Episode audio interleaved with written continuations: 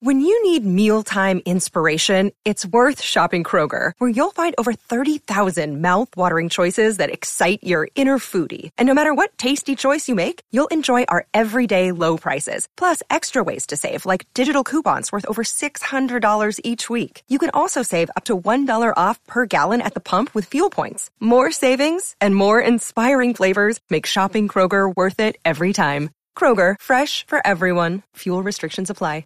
Another day is here, and you're ready for it. What to wear? Check. Breakfast, lunch, and dinner? Check. Planning for what's next and how to save for it? That's where Bank of America can help. For your financial to-dos, Bank of America has experts ready to help get you closer to your goals. Get started at one of our local financial centers or 24-7 in our mobile banking app. Find a location near you at bankofamerica.com slash talk to us. What would you like the power to do? Mobile banking requires downloading the app and is only available for select devices. Message and data rates may apply. Bank of America and a member FDIC. Welcome to episode 99 of the Talking Friars podcast. Ben Fadden, your host here. Thanks so much for joining on YouTube or Apple Podcasts, Spotify, wherever you're getting this. Thank you so much uh, for joining in.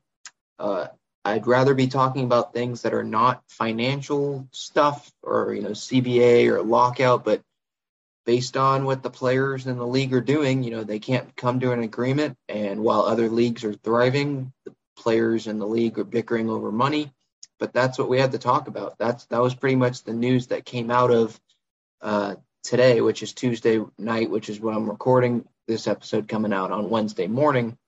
Um, but so let's just get right into it, and I'll give you my thoughts on the news, you know, near the end.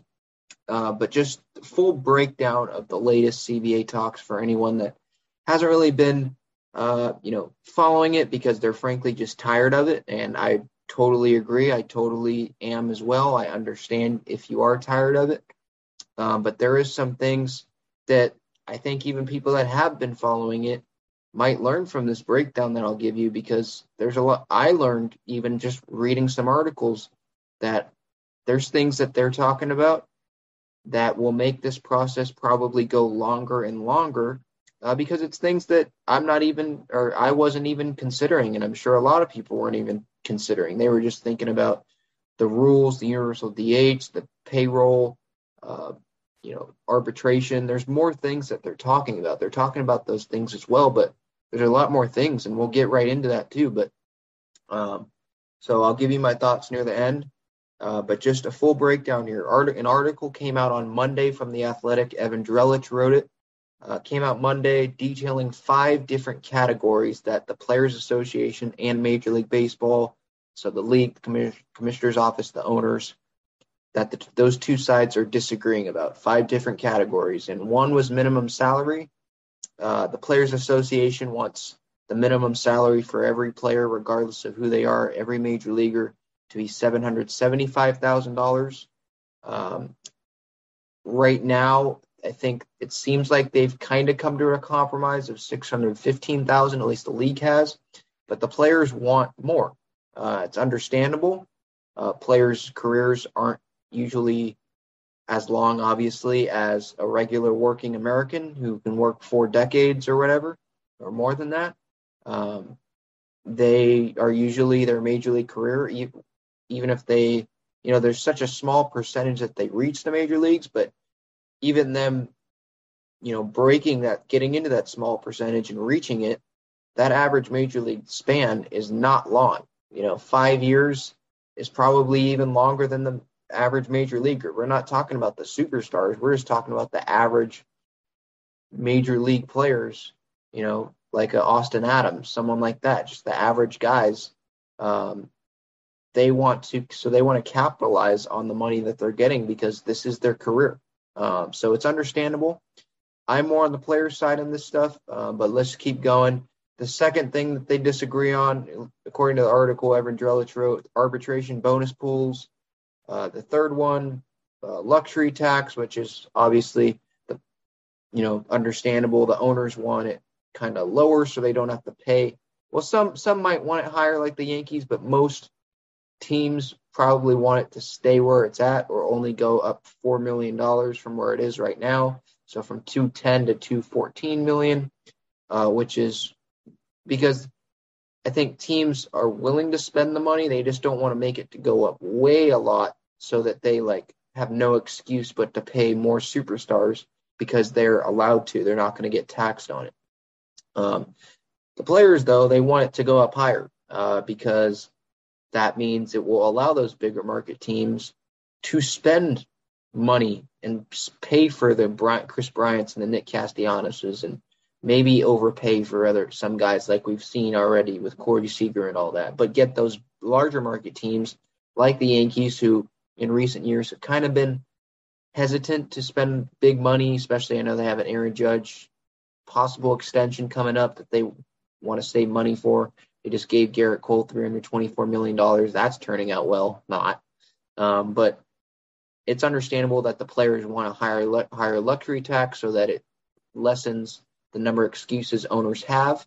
Um, the draft lottery is another thing that they disagree on. Major League Baseball wants only three teams, the worst three teams, to be entered in a lottery where it's they get chances a chance to get the number one pick and so forth, kind of like the NBA is doing. So it's not guaranteed worst record gets number one pick. And it's in reverse order like it has been.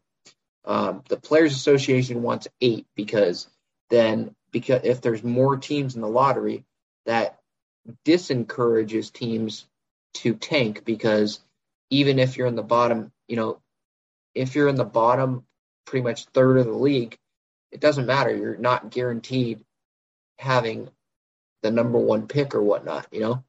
Um, the Players Association. So just to kind of re say this, the Players Association they want eight teams instead of three because if it's eight teams, that great and that you know that that brings in more teams to have the ability to get that number one pick. And so I think that increases the, the chances of those worst three, four teams in the league to try to compete because regardless of where they finish, if they're in the top eight, you know, you can still get the number one pick. Um, so I think it just increases teams wanting to win because they just don't have that secure okay we're getting the top three pick like you would if you were a bottom three team so the draft lottery is another thing service time manipulations another thing uh, obviously as well we've seen that past years teams manipulate service time with Kris Bryant was a notable case with the cubs um, he obviously didn't win it because there just isn't proof of that happening they can't really prove it all they they know that it happened you just can't literally prove it. Um, but so that's another thing. So five things that they dis- that they disagree on, and I'm sure that's not the end of it. Uh, but those were the five things detailed. The two sides. This is from Evan Drellich again as well. Two sides met again on Tuesday for 90 minutes. The Players Association dropped the pre-arbitration bonus pool that they wanted from 105 million dollars to 100 million, uh, and from wanting a top 30 WAR, the top 30 players in pre-arbitration to get bonuses to only the top 20 or the top seven at each position. Uh, so they're trying to make some concessions. The league has kind of made some concessions, but they're not great enough concessions. It, it's just not. Uh, it's you know lowering, offering to lower the pre-arb bonus pool five million dollars is not going to do anything, in my opinion. So I think that while these are concessions, it's just not enough. It's each side trying to say, hey, we made a concession, right? So you should do it too. Hey, look at us. We're the good guys. We're making concessions over here trying to get this spring training started. But the other side isn't doesn't want it to happen. So it's kind of it seems to me when it's just these small adjustments, it's just for the public and just wanting to look good. Um, Drellich said it's to be decided when the next core economic uh, bargaining sessions will be. Uh, Bob Nightingale reported that today, so Wednesday is when this episode's coming out. Wednesday will be another meeting between the two sides, the Players Association and the league, but it will not be about economic uh, issues. So, you know, like the luxury tax, draft lottery, ARB pools, minimum salary, like we're all talking about right now, more about, more about rules. And I'll get more to my reaction, but Passan also tweeted on Tuesday that there's little progress being made from this 90 minute meeting and spring training is quote in grave danger and quote would take miraculous a, a miraculous deal coming together to rescue end quote the start of spring training. So it definitely is in danger. Uh, and based on things that are happening, based on the information, sides not agreeing, so many different things that sides aren't agreeing about. It's not like it's one thing that would, you know, be ideal. It's a lot of things, and we're not even talking about rules yet. Um, so the main focus is obviously the money. Um, with all this different things that there's two sides aren't agreeing about, it just it really really puts a damper on getting the season started on time, getting spring training started on time, because they're just not coming to an agreement. You can meet all you want, but if you're making these small adjustments, it's not going to do anything. You have to really make real concessions, and it just doesn't seem like that's happening. Jon Heyman tweeted on Tuesday as well that the two sides didn't even get to talking about the competitive balance tax or minimums for pre-arb players. I'd mentioned that pre-arb players, the balance, the luxury tax, and all that, those are issues that they don't agree about. But it seems like they weren't even talking about that on Tuesday. So again, those are two big issues that will take time to, you know, go over. Uh, that will have to be delayed, and it's just more things put on the, t- the two sides' plates that they're going to have to agree about. And the odds that they agree about that in the next, you know, couple weeks are very, very slim. And then you got to counter in that there's going to be a couple weeks probably for players, so players can be signed, free agents can be signed, uh, teams can, you know, make up the rest of their rosters.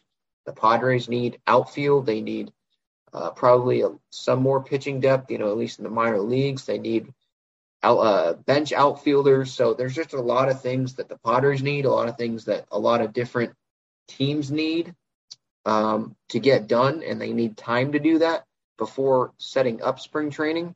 Uh, and it's February 1st as I'm recording this, February 2nd when this episode comes out.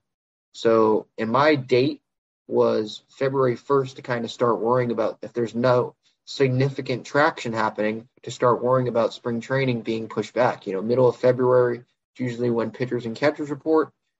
I just don't see that happening. You think that a deal would probably have to be agreed upon or really close to being agreed upon for that to happen because, like I just mentioned, the time needed for teams to construct rosters and for players and wives and families to know where they're going for the season and to rent places out and all that, it just takes time. Um, so, and to get all this formalized, all the paperwork, all the agreements, it takes time.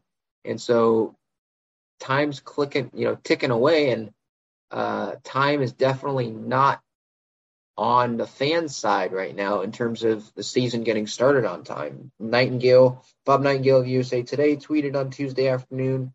Like I mentioned, there will be another negotiation session on Wednesday, so later today uh, when this episode's coming out uh, but that's not economic issues, which is a big.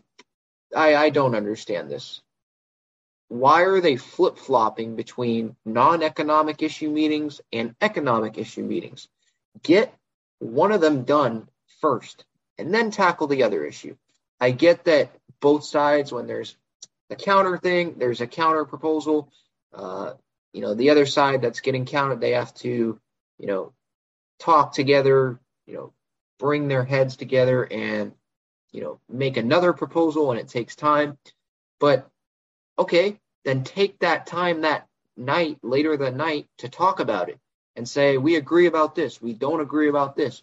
This thing's dumb. We but we do agree about this point. Take that time to do that instead of preparing for the next day's meeting that has nothing to do with what you talked about the day before like the for what I think, I mean, these guys should be meeting every day. You know, like what's what's the point of these couple times a week meetings and these 90 minute meetings? There's 24 hours in a day. You want 8 hours of sleep? Okay. That leaves a lot of time on the table every day to meet. This is their job right now, is it not?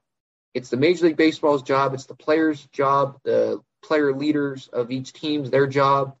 Um, Tony Clark. It's their job, his job. It's their job to get an agreement done if they want a season, if they want to get paid this year. So I don't understand why both sides don't want to meet every day and why both sides don't want to meet for five hours instead of 90 minutes like this last meeting on Tuesday did. You know, that's how long it went. It got heated. Okay, that doesn't mean you stop after 90 minutes. You know, this is your job. You want to get paid, you want a season to happen, you want a chance to go win a World Series, at least for the players that I'm talking about, the owners, get a deal done. You know, it, this isn't, you know, playing this out in pe- public is already bad enough. But, you know, being lackadaisical with, you know, the way that you're attacking these negotiations just makes you look dumb and it's making it's really irritating to the fans, to me, to Padre fans, to Yankee fans, to Reds fans, to Marlins fans, whoever. It's really irritating that these sides aren't meeting for longer periods of time. It just doesn't seem like there's urgency. It's February now. Spring training is supposed to start this month. And there's minimum salary, ARB bonus, bonus pools, luxury tax, draft lottery, service time manipulation, DH, no DH, uh, runner on second, extra innings rules. There's so many things that they need to hash out, and it just doesn't seem there like there's a whole lot of urgency. And it seems like there's still, you know, there's still compromise happening, but it seems like to me that both sides are just dug in and they're going to make a little bit, little compromise here, little compromise there. But like I mentioned earlier, that's not good enough. That is not good enough. And you're, you can't it seems like the two sides they're talking past one another instead of to each other. When meetings are only happening 90 minutes, those are usually meetings where you're agreeing about something, right? You're agreeing, you're saying, okay, we'll come back tomorrow. No, you're coming back tomorrow or you're coming back later today because this is when the episode's coming out. But you're again, you're flip flopping between non core economic issues and then economic issues. Get one of them done and then get another one done having constant flowing discussion about one subject, get that tackled, and then move on to the next. I think that's how the progress is going to be made, not just flip flopping around and moving around. It just seems like they're trying to not start spring training on time instead of trying to start spring training on time. So that's the latest on the CBA talks. Uh, I'll definitely be back later this week. Update you. Stay tuned to the social media channels. Subscribe on YouTube download the podcast. Thank you so much for listening. If you ever have questions, want me to discuss anything on the podcast, just let me know and we'll get to it. Uh, thank you so much for listening. Until next time, let's go Padres. And hopefully these two sides can start talking to each other and not past each other.